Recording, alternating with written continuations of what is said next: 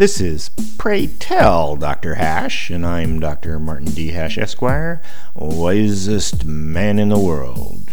Because the competition just ain't that tough. And these are things I wish someone had told me. Today's topic Retirees. Democracy is the biggest danger to liberty. As soon as a large enough constituency develops, it votes in its own self interest, and if combined with no associated responsibility, the exploitation is especially heinous.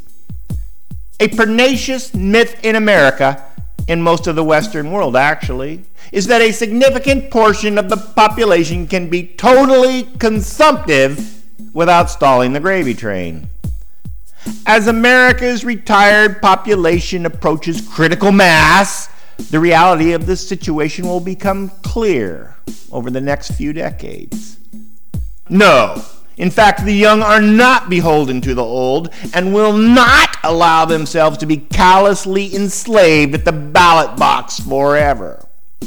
My aged father literally says that he only cares about what he gets because he's going to die soon and it will be the kids' problem. Even those elders who claim to have saved for their own retirement and are not at government's teat, the fact is life is a lectocracy, and only the vagaries of history allowed them to be able to accumulate an imaginary nest egg. It's a hubris built on incomprehension of their true place in society, one of parasitism. Age also provides immunity against the political correctness juggernaut.